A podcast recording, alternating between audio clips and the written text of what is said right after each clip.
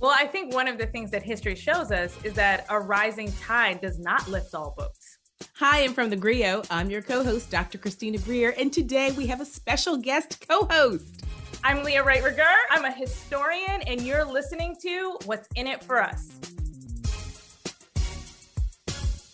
Leah, I'm beyond excited to have you here. Today we have three important topics. Uh, the sickle cell trait has been cited in 47 police custody deaths and cops are using it to cover up accidental deaths that happen in their custody. There's a new mask mandate out there, and I want to talk about how it affects Black people, since we know folks weren't always wearing masks in various parts of the country.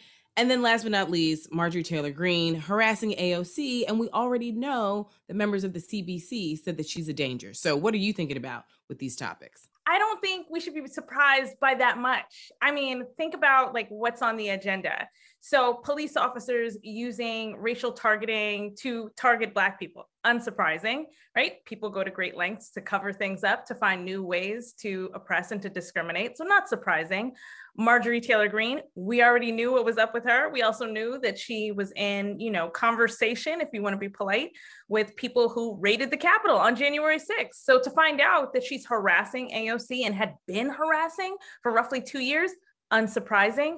And then I think the CDC, the mask, dropping the mask mandate, that's to be expected. And there are a whole lot of things that we can go into there. But the one thing I do want to focus on and that I think people should be focusing on is how does it affect Black people? So basically, what's in it for us? Oh, I love you. And I cannot wait to get into this. So thank you all for listening to What's in It for Us. Let's get started.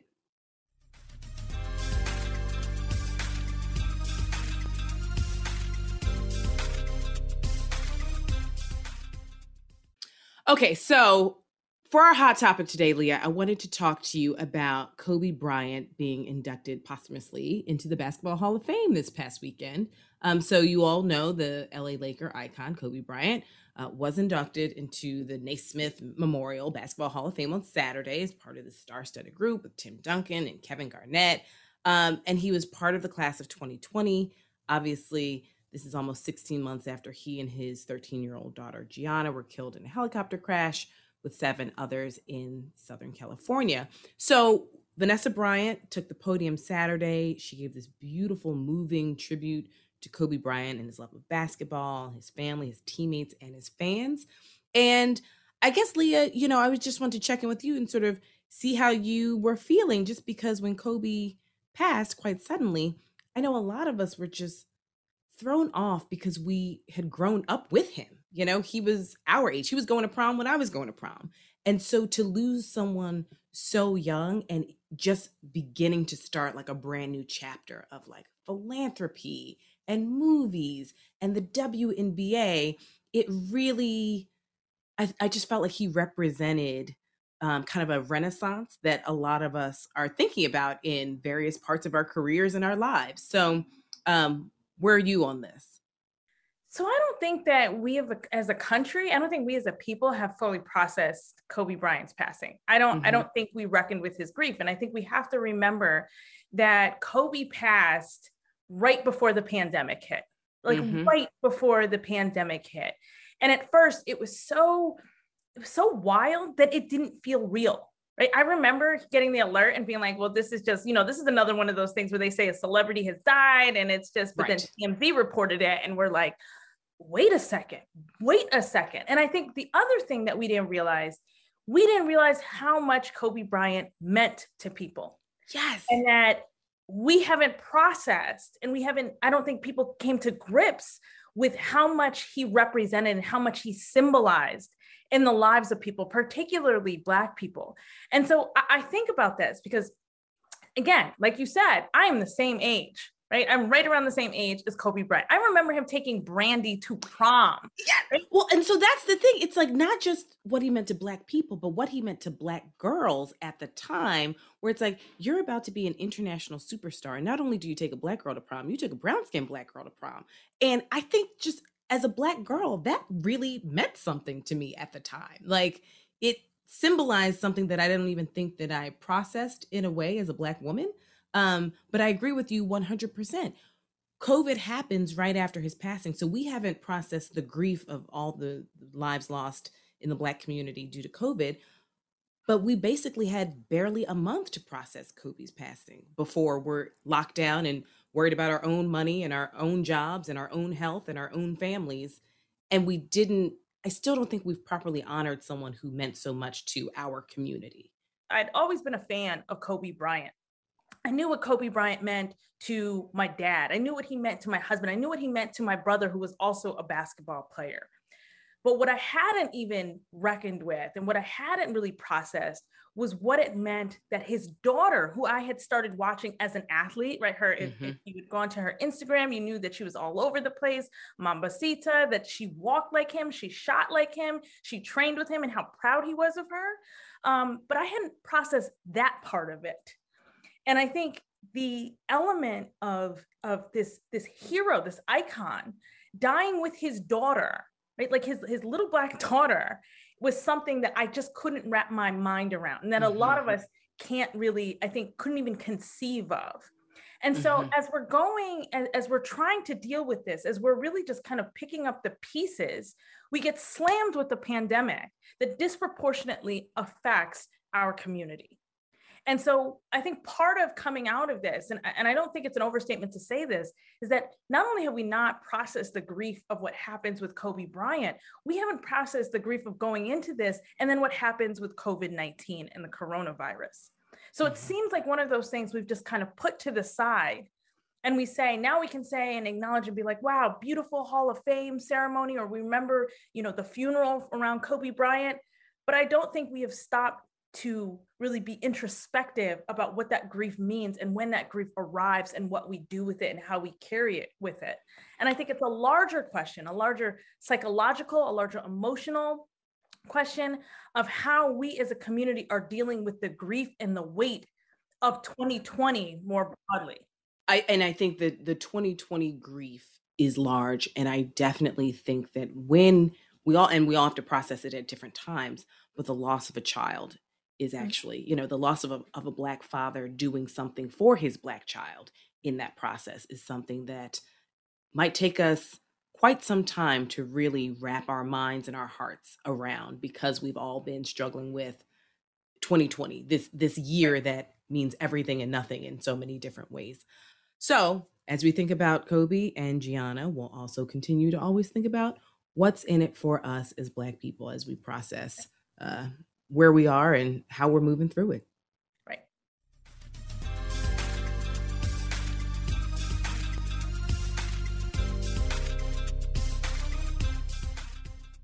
So Leah, I'm glad you're on today because, you know, you know I love my historians, but I saw this story about the sickle cell trait cited in these 47 police custody deaths and I was I really wanted to get your opinion as a historian. So, the New York Times reviewed more than 6,000 pages of records related to the deaths of Black people in law enforcement custody, in which the sickle cell trait was raised as the cause or contributing factor to their death. So, the documents cover 25 years of policing activity in counties where nearly one in three Black Americans live and the references to the sickle cell trait appeared in autopsy reports and court filings and all these other public documents. And essentially, doctors and researchers are saying um, that the in custody deaths are attributed to this sickle cell trait um, as, as sometimes the primary risk factor. So essentially, what they're saying is, you know, when they look at uh, a man, oftentimes in these reports, who's died in police custody, they're trying to use the sickle cell trait as the cause of death. Um, and to me, that just does not sit well with me because we know that, you know, if you have sickle cell, which is a, a primarily African American um, disease that we're dealing with, it's when the blood cells bend into these crescents and block blood vessels. And so they're essentially um, law enforcement is is using these control techniques that doctors say could limit oxygen enough to cause sickling and then death right? And so not blaming the stun guns or the pepper spray or holding people face down with their arms behind them. They're saying oh no this particular black individual died in custody due to sickle cell. And that is frightening for me because i'm so afraid that there's going to be a court case that sets the precedent that if you have this recessive gene as an African American then what has been done to you by law enforcement can essentially be excused.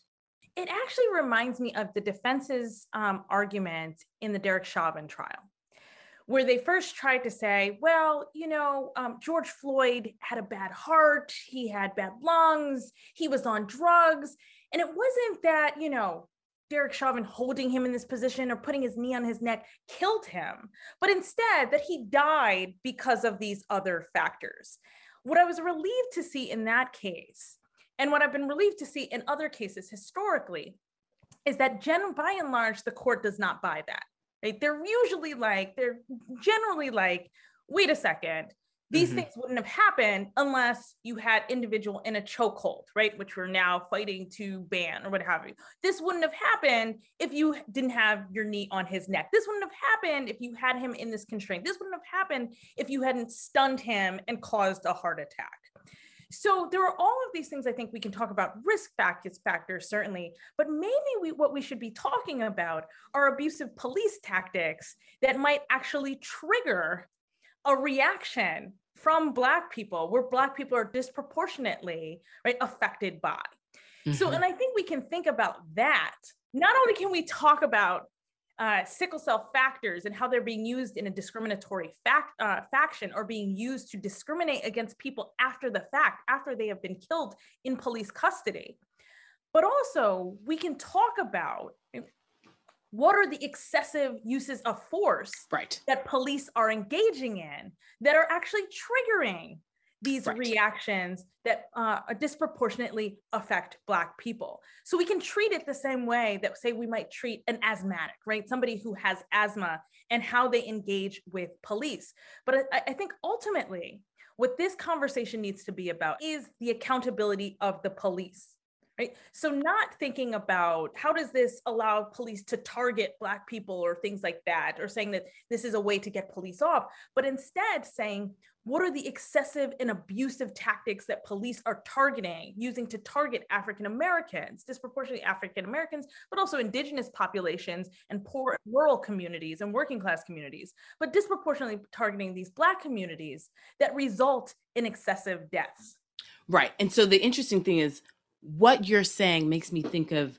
uh, this kind of vignette that I've, I've heard politicians talk about, which is oftentimes we see people sort of, you know, imagine there's a massive waterfall and you constantly see someone sort of drowning at the base of said waterfall. And we're at this frantic uh, space of trying to pull people out of the waterfall. Every day we're trying to pull people out of this waterfall instead of asking who is at the top of the waterfall and how can we prevent these people from falling down this waterfall and possibly drowning? And the i think the harder question though is for black people if we're trying to prevent this excessive force right? If we're trying to decrease minimize or erase the rampant police brutality that black men women and children experience i think that's where the rubber is hitting the road was like well how do we do that i mean some black folks are like this institution is so corrupt, it must be destroyed.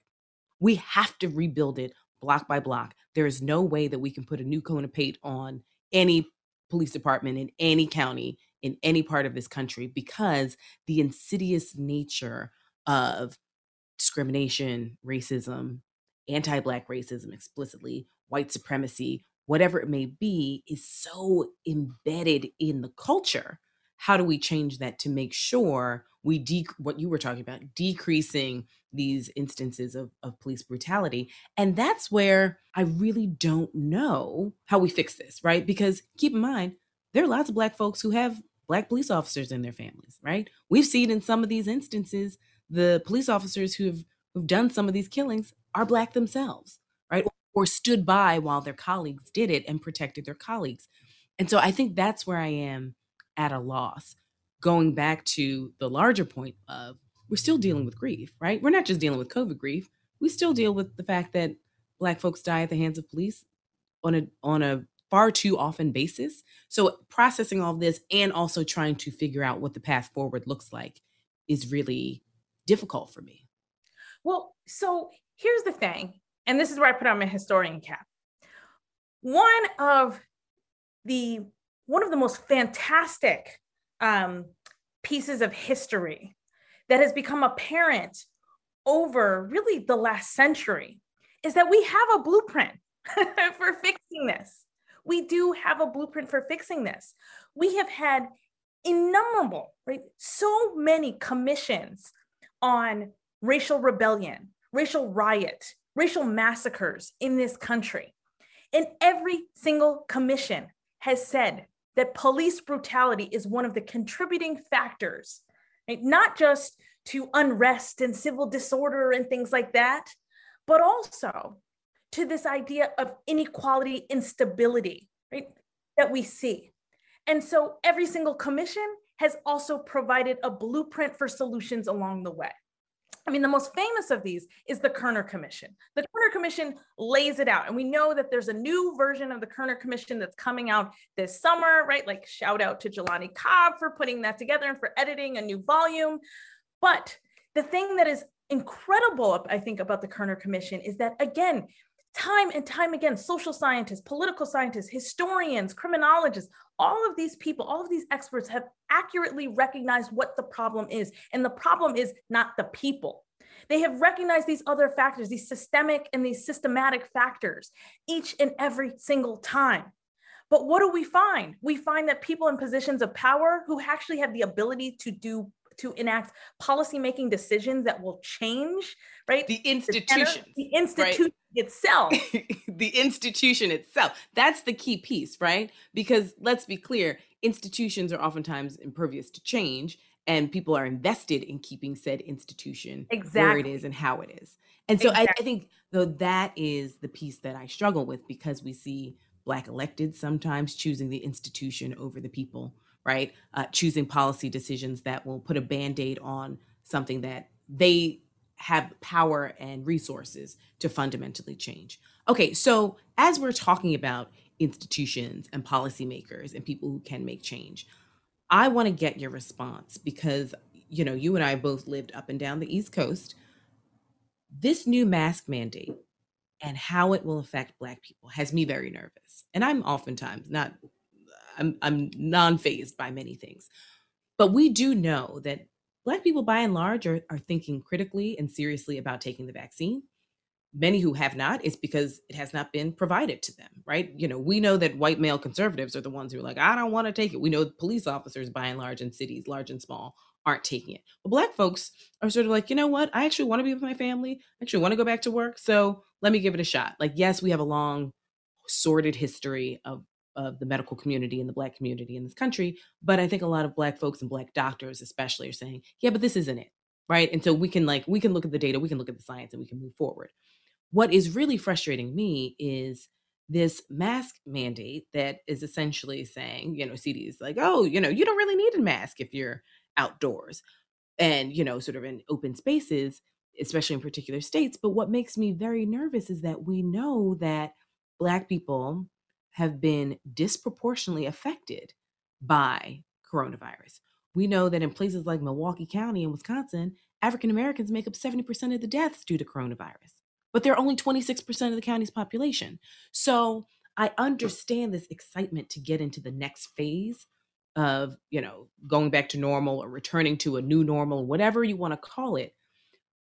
But I worry that this eagerness to be back in say 2019 days will really disproportionately affect us as black folks. And as a historian you've you've seen sort of how policy affects us differently even the, even if it is a blanket policy right? Um but this in particular has me feeling some kind of way and i want to check in with you as the resident historian on what's in it for us. Well i think one of the things that history shows us is that a rising tide does not lift all boats. Right. Thanks obama but we got the memo. It doesn't work that way. It just doesn't work that way. We also know that Black people are often the first ones sick and the last ones healed. And this is the case, this is the situation right now. So the numbers that have gone out have said that roughly 60% of the American population, like 60, the number is like 50, 60% of the American population have been vaccinated or claim to be vaccinated.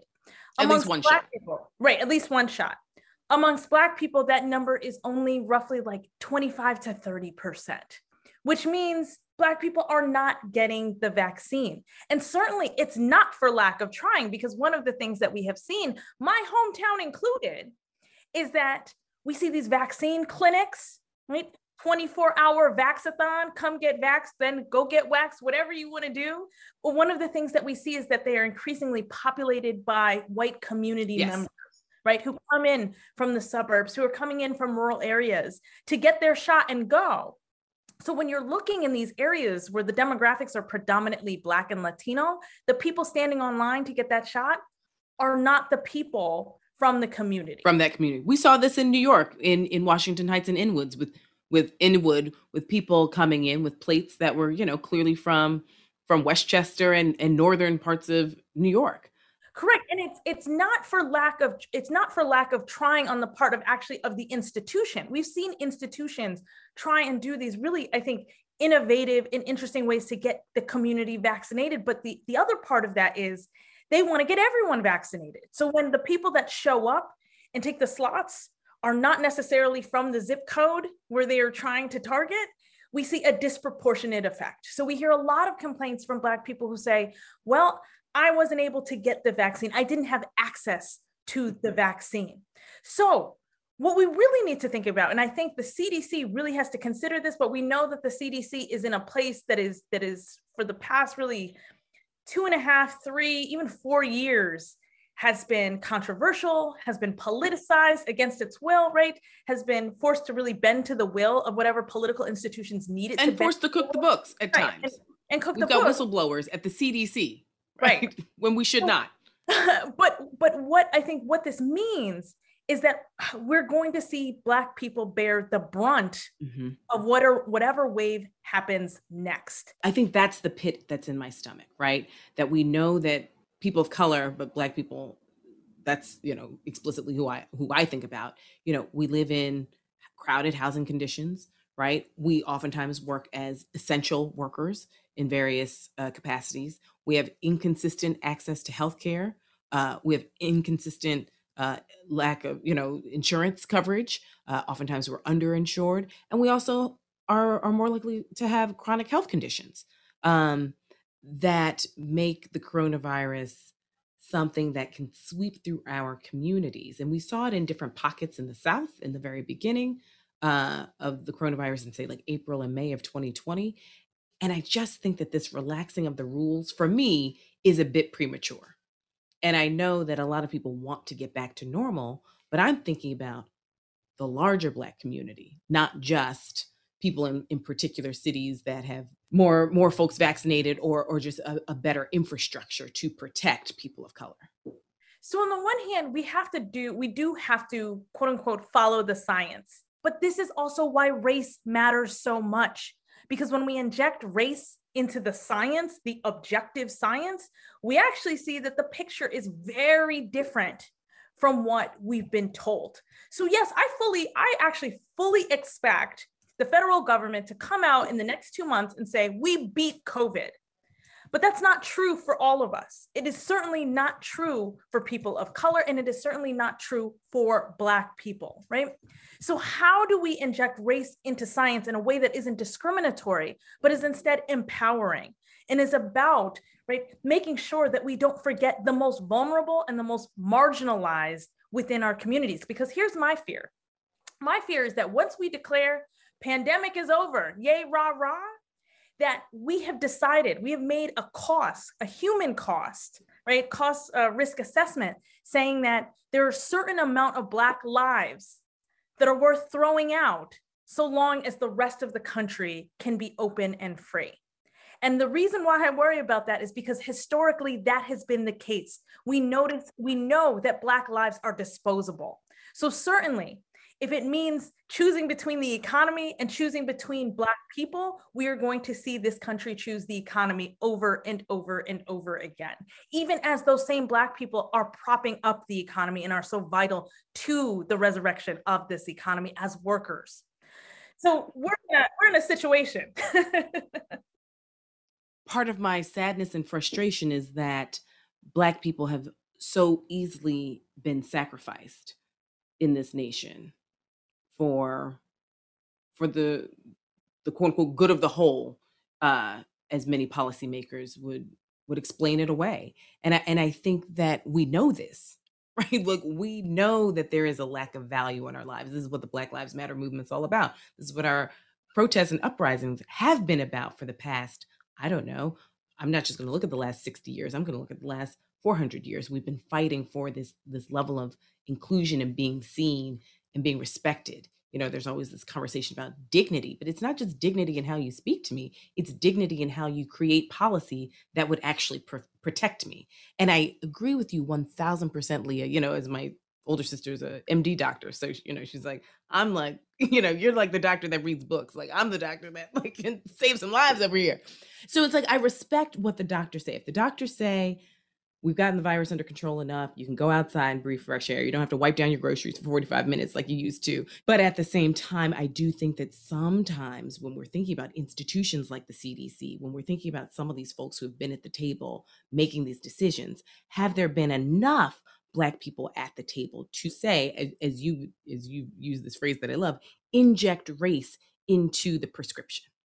Inject race into sort of we're safe now you know, using these parameters, but that might just be a relative average for some slash most, but that doesn't necessarily affect Black people. And I am all about what is in it for Black people, what is in it for us as Black people. And so I think that's that's been the nagging concern that I have. One of the things that I would think about too is let's think about, you know, everyone is is into mass incarceration right now, right? Everyone is writing on the carceral state. Everybody is writing about the problem of mass incarceration and we are retroactively looking backwards and saying, how did we get here? We got here in a moment where we thought we were all safe and the numbers for crime were going down and we're looking at the number of people incarcerated and yes, it's going up, but it's not affecting all of us.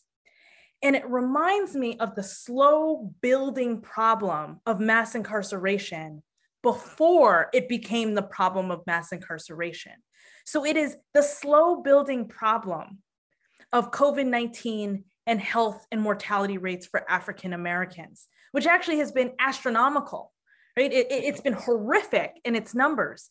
But as we creep out of this, we have to pay attention to how many Black people are getting vaccinated, how many Black people continue to die from this, because I think there comes a point where the US decides enough is enough. We're past this, we're out of this, back to regular life, and Black people keep dying and we keep moving forward. And 10 years from now, we look back and we say, How did we get here? Right. How did we get to a point where Black people are still dying from COVID while the rest of the world has moved on? and that yes i mean it's, it's james evans from good times right last hired first fired you know we're we're consistently overlooked. And so that moves me to our next topic of people who aren't being taken seriously and they absolutely should be, which is your girl, Marjorie Taylor Greene, who is a danger to not just the institution of Congress, but to society. I mean, this is a woman who's a member of Congress from the state of Georgia who has proven herself time and time again to essentially be unhinged. Um, and so we see her taunting her colleagues. Uh, there's a 2019 video that resurfaced of her taunting uh, Alexandria Ocasio Cortez, who's a member of the House from the state of New York. There is a certain frightening quality that she has uh, where she is essentially saying she's a citizen lobbyist, but her colleagues are even saying that this moves beyond just lack of professionalism uh, and, and just beyond being belligerent this is someone who is possibly showing herself as deeply unwell. And what it made me think of was when she had her office across from newly elected member of House of Representatives, Cori Bush.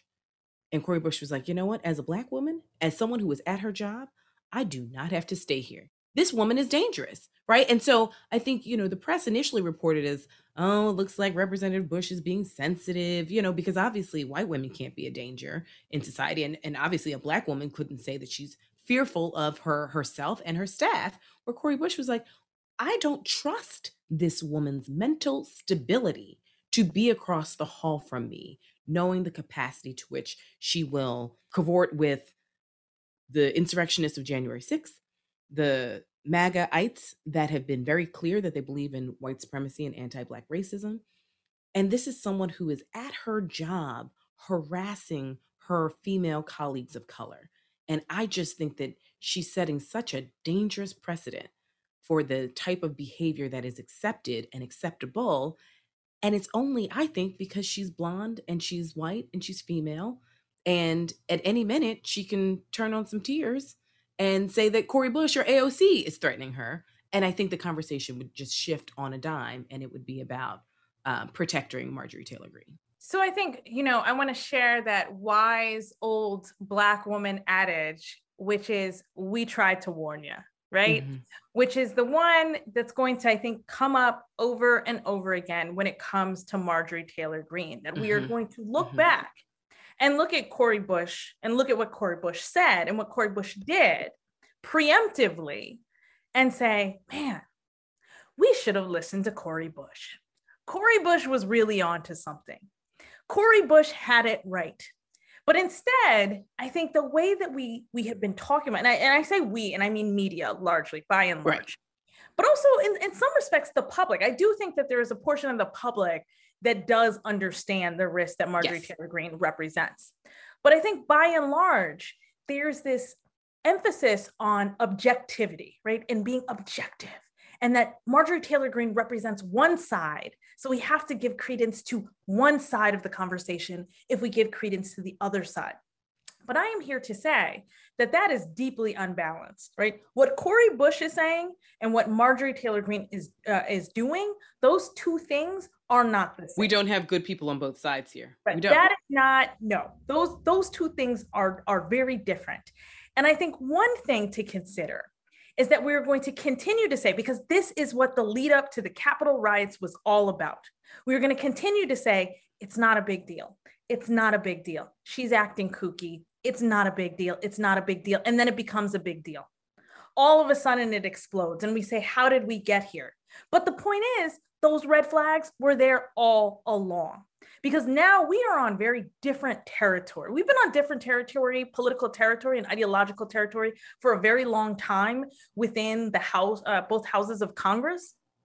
But I think the difference is we've now crossed the point of violence. We have seen mm-hmm. violence in our own home, right? I mean, in the halls of Congress, we've seen a, a Confederate flag we've seen a swastika on a flag. We have seen a noose. we've seen a noose, right? We've seen a hangman's gallows. And you know what people did? LOL, just kidding, just joking. Well, I mean, he's just a boy, right? He can't sit in sit in jail while we decide his fate. You know, he's got a family. he, he's he's only 47. He's just a boy, right? I mean, the mental gymnastics that these lawyers and judges are going through to protect these people that came armed to the US Capitol to harm not just sitting members of, of Congress, but the vice president himself, right? As sitting members of Congress participated, right, in egging on an insurrection. Now, what I am concerned about, although I think Marjorie Taylor Greene is always in a good constant reminder, my concern is that as we move further and further away from the fact that people attacked our nation's capital, right, and long Americans attacked our right, nation's capital, we have now moved into a territory where this the incident is being whitewashed. Right, mm-hmm. we're being told get over it, and we're also being told that Black people, Black women especially, are being histrionic, right? Leah, you're making a tempest in a teapot you know, you're a historian, Christina, you're a political scientist. You all make your money talking about race and racism. And this is just, you know, your way of trying to divide the country. And it's like that logic and that belief is so dangerous moving forward because if we don't deal with January 6th beyond some sort of blue ribbon commission, beyond some sort of little task force that sort of like looks into it, we must get to the root cause of that. Because if not, January 6th can happen multiple times a year with way more detrimental effects. Well, I think one of the really fascinating things to me is that, you know, when January 6th happened, people were like, oh, oh my goodness, this hasn't happened since the right. 1800s. This is an aberration. This is shocking, right? But actually, if you push back on that, even just like a hint of it, we can go back and find lots of incidents where white Americans who are very upset at the way that the state is upholding right? Hierarchy or power by being inclusionary for marginalized and vulnerable populations, especially Black people, not only take their ire out on Black people, or indigenous communities or minority communities, but also on the state, right? Mm-hmm. So I'm mm-hmm. thinking like 1930 Sherman, Texas, where a white mob raids the Capitol House, right? Raids the ju- uh, a judge who's overseeing a court case for a black man and basically destroys a black community. I can think of Tulsa, Oklahoma. Yeah. Right.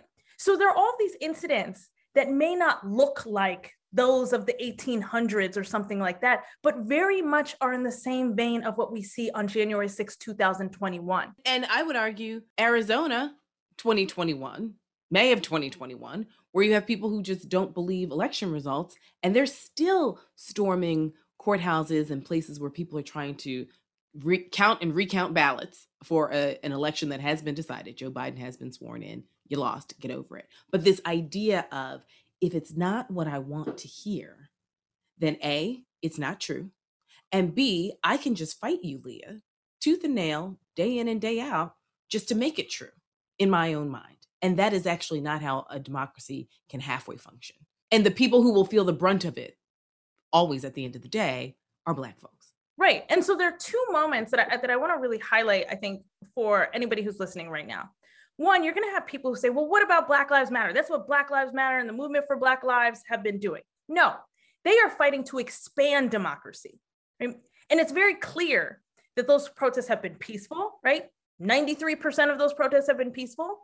Has a police officer ever been murdered at a Black Lives Matter protest? Absolutely not. But also that it's about fundamentally making our institutions more democratic and yes. broader so all of us can benefit.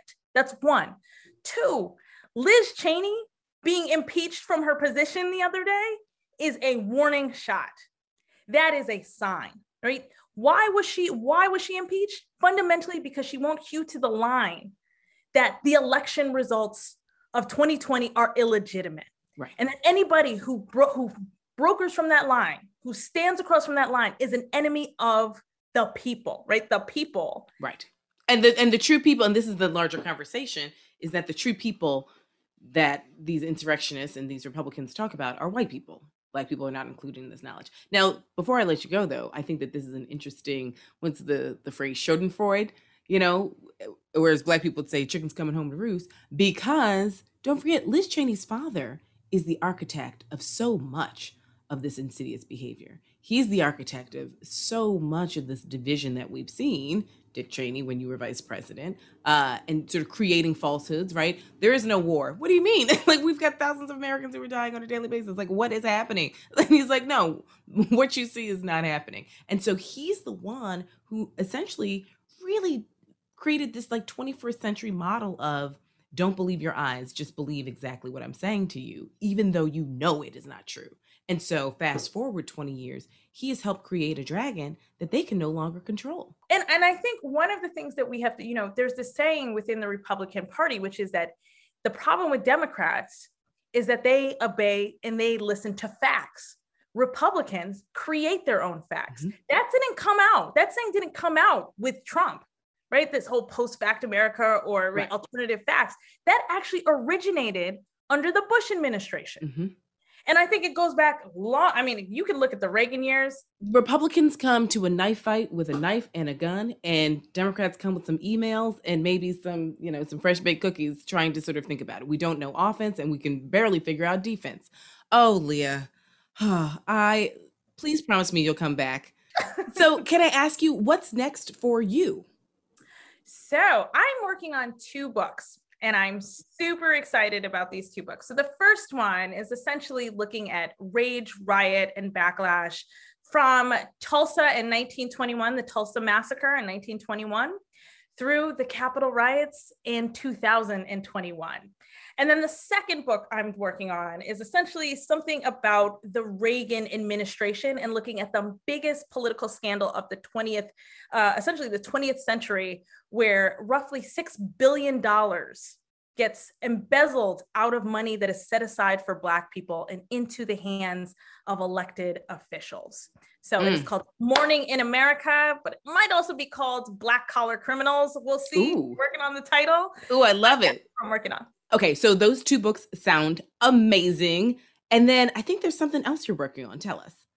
Yes. So I've been doing a lot of research on this idea of surveillance in Black communities through intelligence agencies and the such. And I came across this program that ran roughly from like 1967 to 1973. And it's called, it's the FBI's Ghetto Informant Program. And at its peak, it has about 7,500 Black people working undercover to infiltrate to be to observe and to relay information about black organizations particularly black radical organizations and communities back to the fbi so we've all seen judas and the black messiah right? The informant in that case actually came out of the ghetto informant program. But the big secret that i think is crazy is that not only did those informants stay within the program after it was disbanded none of them have been unmasked so at any given point, right, in the 1970s, there are close to 8,000 Black people, right? And they said they could be working, they could be barbers, they could be chefs in restaurants, they could be your boy who stands on the corner, that they were working for the FBI and relaying massive amounts of information to the FBI, even after the program was disbanded. So I think it makes us think about, right? Who are those informants today, right? Because we know that they're informants. Who are the people who are relaying the information? And how can we find out more about these kind of programs and what kind of information they are relaying to intelligence agencies in this country? That, Leah, and how long was the program in effect? It was in effect for roughly 1967 to 1973.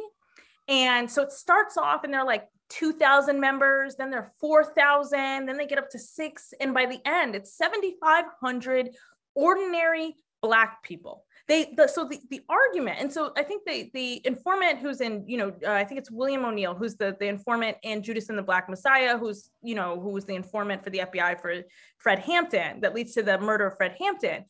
He is actually more high profile than the majority of the people who participate in this program. The emphasis is on ordinary, everyday people. The people you wouldn't suspect, the janitor at the school, right? The lunch lady, right? The people who are ordinary, everyday, who you don't necessarily like see as these high profile individuals. And the, the crazy thing to me is that we know at, at times there are moments where you know the senate will have a hearing and be like well who are these individuals and the fbi is like uh-uh we're not telling you who these individuals not, are not yet nope not ever. but we're going to disband the program, but we're just going to reassign these individuals. And so there are all of these people that come out. There's one, I believe, she actually predates the program. There's one woman who is a Black housewife who is an FBI informant, right, in the 1950s and the 1960s. And that's, you know, when we talk about, I think, when we talk about Black women and the roles that they're playing, it never occurs to us that they could actually be FBI informants. Right. But we do know and anybody growing up in New York who's listening to this, but anybody who's growing up in New York knows that the CIA and the FBI used to recruit by putting advertisements on Hot 93.7, right? I mean, Hot 97, Power 105, right? You can listen and be like, you guys want a job? Come work in intelligence for the CIA or FBI. But how many people you think actually took them up on that offer? That's right. the question I want to know. And what kinds of people took them up on that offer? How are they paid? How are they compensated? How are they protected?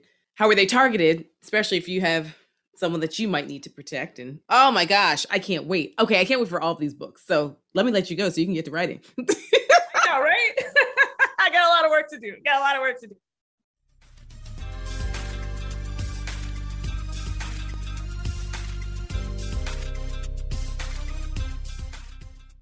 Thank you for listening to What's in It for Us. If you liked what you heard, please give us a five star review and subscribe to the show wherever you listen to your podcast and share it with everyone you know. Please email all questions, suggestions, and compliments to podcast at thegrio.com. The What's in It for Us podcast is brought to you by The Grio and executive produced by Blue Telusma and co produced by Abdul Kudus, Antonio Thompson, and Taji Senior.